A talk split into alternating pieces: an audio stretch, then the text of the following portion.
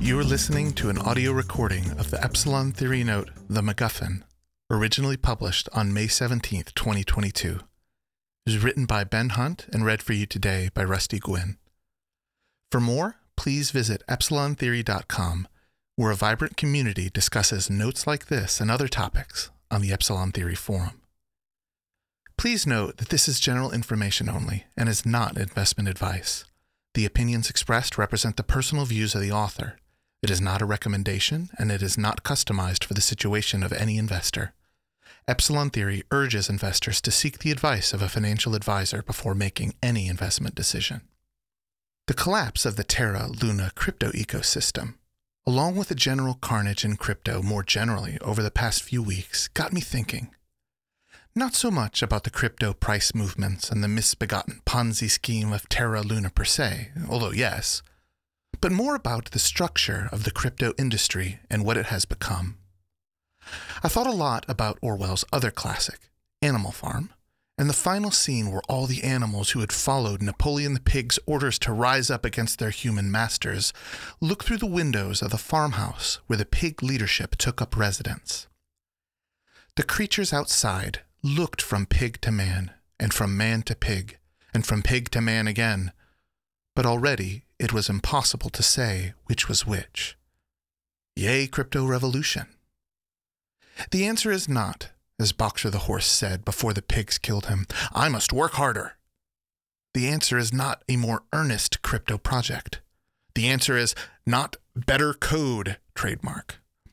We need to talk about how we got here and why the revolution failed. Then we can talk about what we're going to do.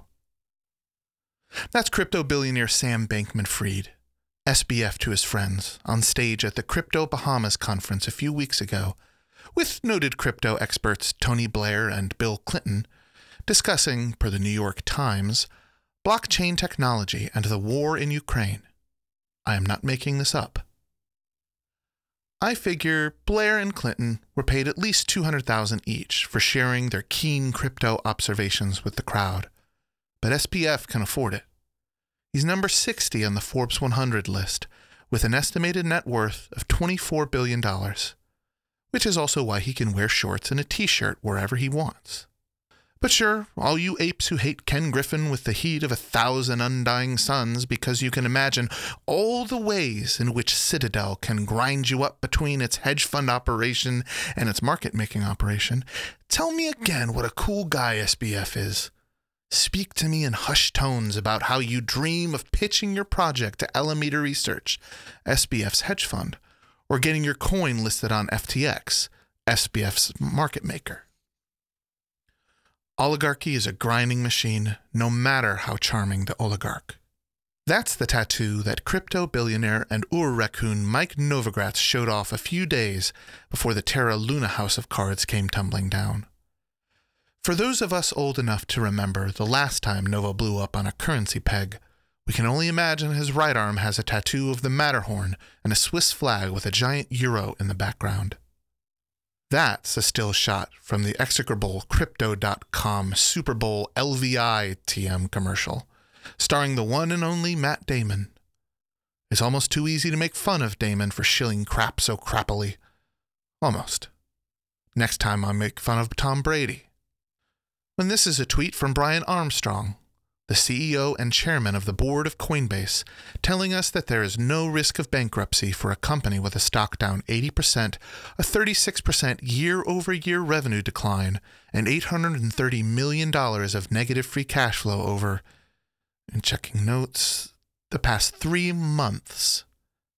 Meanwhile, Somewhere a small RIA is being referred to SEC enforcement for not adequately footnoting an S&P 500 chart with disclaimers that you cannot invest directly in an index. If you don't see that the crypto industry has become just as blindingly corrupt, just as oozingly fatuous, just as profoundly captured by the nudging oligarchy as the traditional financial services industry that it was supposed to replace. Well, you're just not paying attention. A year ago, I wrote in praise of Bitcoin. Here's the money quote In my dystopian vision, Bitcoin isn't banned or criminalized. Pfft, that's a rookie, weak state move. No, I see a future where everyone buys Bitcoin, where you're encouraged to buy Bitcoin, where Bitcoin is sold to you morning, noon, and night, where normie economists get on conference calls late at night because they're Bitcoin price curious. Except it's not really Bitcoin. Instead, it's Bitcoin TM, a cartoon version of the OG Bitcoin, either a Wall Street abstracted representation of the price of Bitcoin or a government printed version of Bitcoin in Dayglow orange.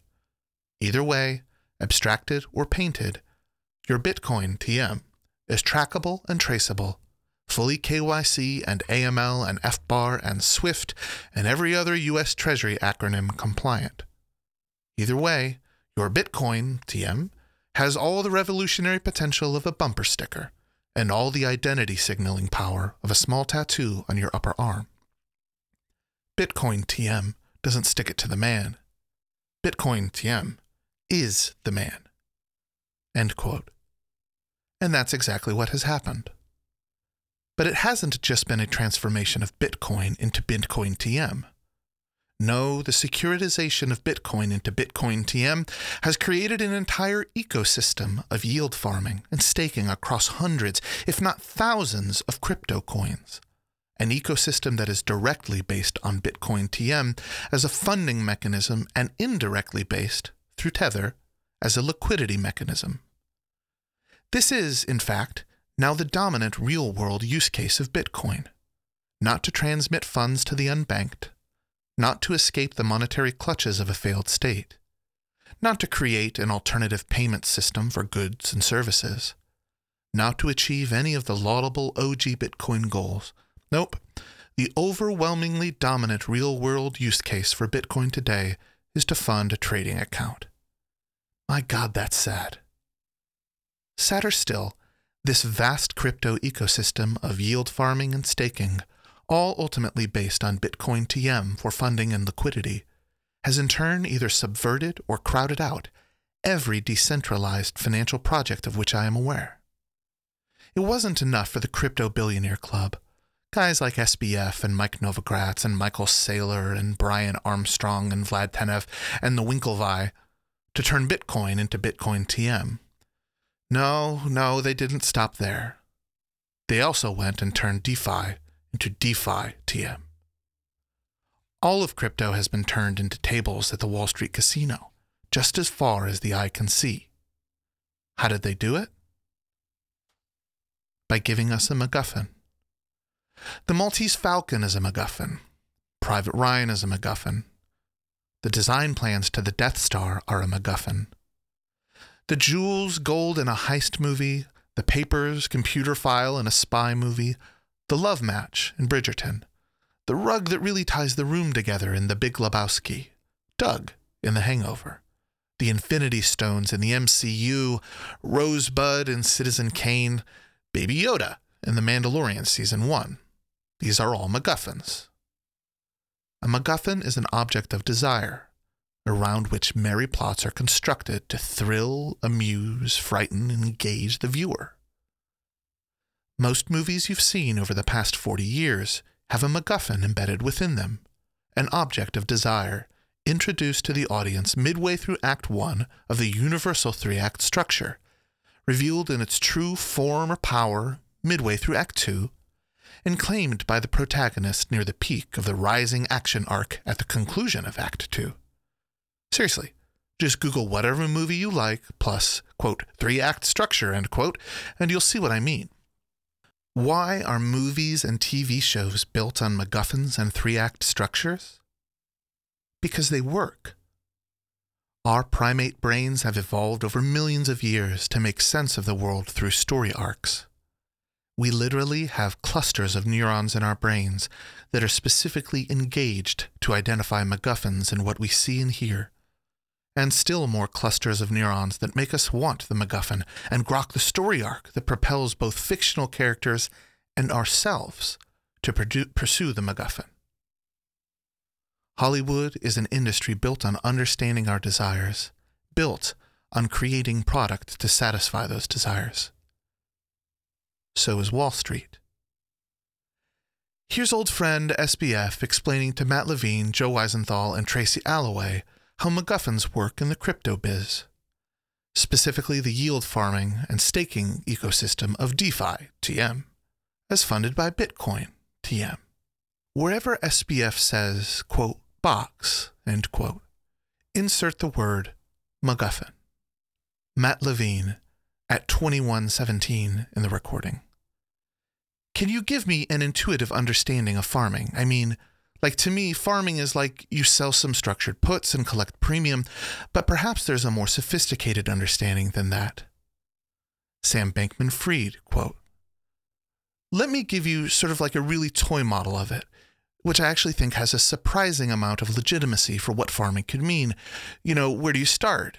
You start with a company that builds a box, and in practice, this box, they probably dress it up to look like a life changing, you know, world altering protocol that's going to replace all the big banks in 38 days or whatever. Maybe for now, actually ignore what it does or pretend it does literally nothing. It's just a box.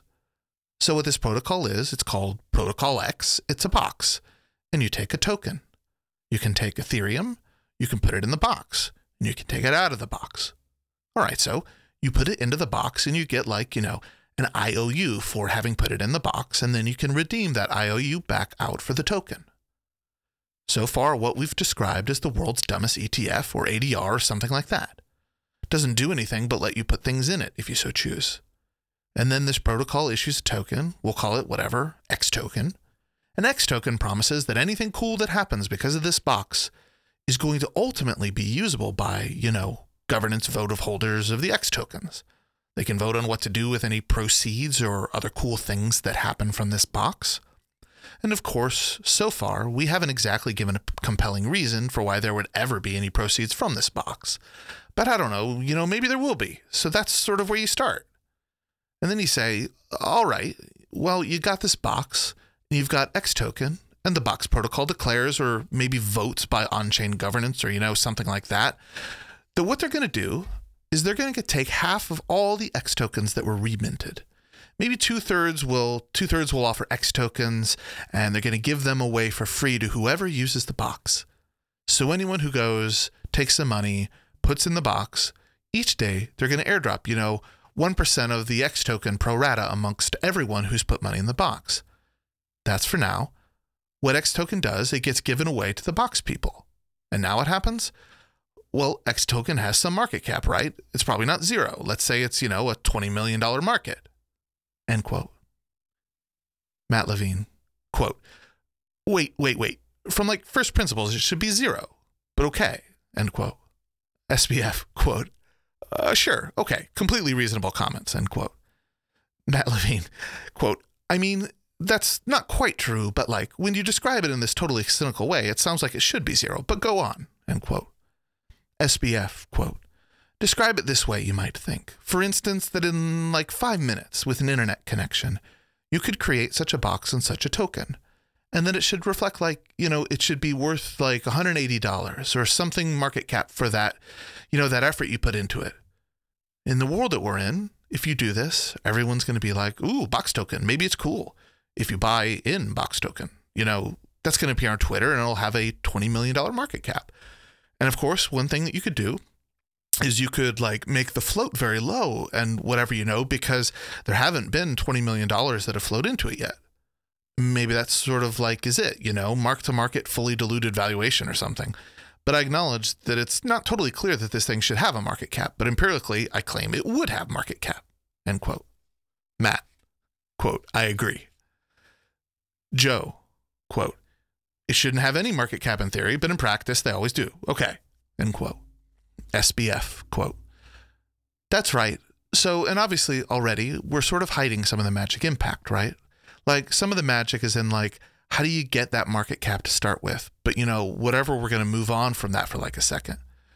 So, you know, X tokens being given out each day, all these like sophisticated firms are like, oh, that's interesting. Like if the total amount of money in the box is $100 million, then it's going to yield 16 million this year in X tokens being given out for it. That's a 16% return. That's pretty good. We'll put a little bit more in, right? And maybe that happens until there are $200 million in the box. So, you know, sophisticated traders and or people on crypto Twitter or other sort of similar parties go and put 200 million in the box collectively. So, you know, sophisticated traders and or people on crypto Twitter or other sort of similar parties go and put 200 million in the box collectively and they start getting these X tokens for it.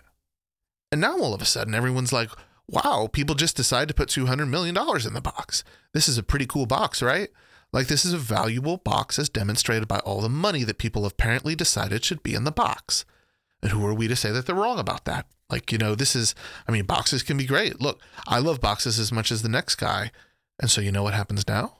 All of a sudden, people are kind of recalibrating, like, well, 20 million, that's it. Like, that's the market cap for this box. And it's been like 48 hours and it already has 200 million, including from like sophisticated players in it.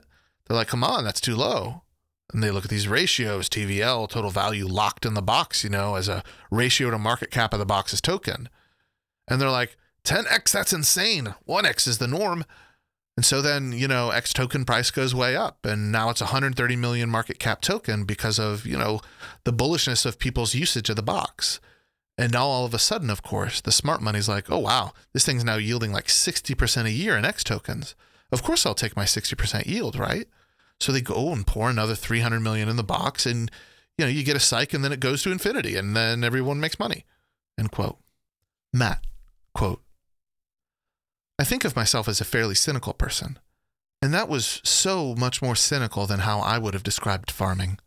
You're just like, well, I'm in the Ponzi business and it's pretty good. End quote. Joe, quote, At no point did any of this require any sort of like economic case. It's it's just like other people put money in the box, and so I'm going to too, and that's more valuable. So they're going to put more money in, and at no point in the cycle did it seem to like describe any sort of like economic purpose. SBF quote.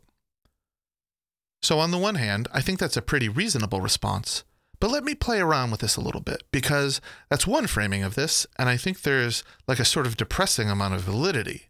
End quote. Matt, quote. Can you comment on like the sustainability of that? Because, you know, on the one hand, you're like, well, a trillion dollars of institutional money is going to come into Bitcoin. And on the other hand, you're like, basically, there are a lot of Ponzi's that have done really well, end quote. SBF, quote. Right. So let me, okay, cool. I'll, I'll stay on the cynical route. Think about, like, cynically, what could happen here? Well, okay. So you've got this box, and it's kind of dumb. But like, what's the end game, right? This box is worth zero, obviously. And like that, you know, you can't like keep this smart cap or something. But on the other hand, if everyone kind of now thinks that this box token is worth about a billion dollar market cap, that's what people are pricing it at and sort of has that market cap. Everyone's going to mark to market. In fact, you can even finance this, right? You put X token in a borrow lending protocol and borrow dollars with it. If you think it's worth like less than two thirds of that, you could even just put some in there, take the dollars out. Never, you know, give the dollars back. You just get liquidated eventually. And it so is sort of like real monetizable stuff in some senses. And you know, at some point, if the world never decides that we're wrong about this in like a coordinated way, right? Like you're kind of the guy calling and saying, no, this thing's actually worthless, but in what sense are you right? End quote. Matt Levine calls this a Ponzi scheme, and of course he's right. But it's so much more than that. Calling this a Ponzi scheme trivializes what SBF is describing. It puts crypto into an easily grokked story arc. Oh, haha, yield farming is just a Ponzi scheme. And allows us to go on with our day, listening to CNBC and reading the Wall Street Journal and advising clients and trading our personal account, same as we ever did. What SBF is describing is not just a Ponzi scheme, and not just what's happening in this crypto corner of Wall Street. As SBF quite rightly goes on to say in the interview, but got only a fraction of the attention, this is exactly the same fundamental structure of the VC world. I'll go even further. What SBF says about crypto and VC can be said equally about every asset class, every facet of capital markets, both public and private. This is the fundamental structure of the business of markets, where objects of desire are wrapped up in merry plots and three act structures, are sold to us night and day, over and over again, not for the mere price of a movie ticket, but for the accumulated wealth of a lifetime. It's MacGuffins all the way down. Where does all this go from here? It's clear enough where crypto goes, again, courtesy of SBF, which is why we need federal oversight. LOL, did you think this would end any other way? Government oversight isn't to be forced on crypto, it is to be invited on crypto. Invited by the very same billionaires who turned Bitcoin into Bitcoin TM and DeFi into DeFi TM. Why? Because there is no difference between the revolutionary pigs and the incumbent humans. They are indistinguishable all merged together into a single nudging oligarchy, all looking to their natural partner, the nudging state, to complete their reign. And when SBF calls for oversight, he means literally that. Not the control of a jackbooted thug, but the much more powerful control of the ever watchful panopticon, looking out over the world of money, missing nothing, allowing nothing to emerge that would threaten its position. The U.S. Treasury is the Eye of Sauron, a giant panopticon tower that sweeps the world with its unblinking gaze. This is the federal oversight that the billionaires want. This is the federal oversight that the billionaires will get. This is the crypto revolution that the billionaires want. This is the crypto revolution that the billionaires will get if we let them. I tell you that there is another way, a revolution not of the financial system, which was always doomed to be the failure we are witnessing today, but a revolution of the human heart, which was always the only revolution that ever mattered.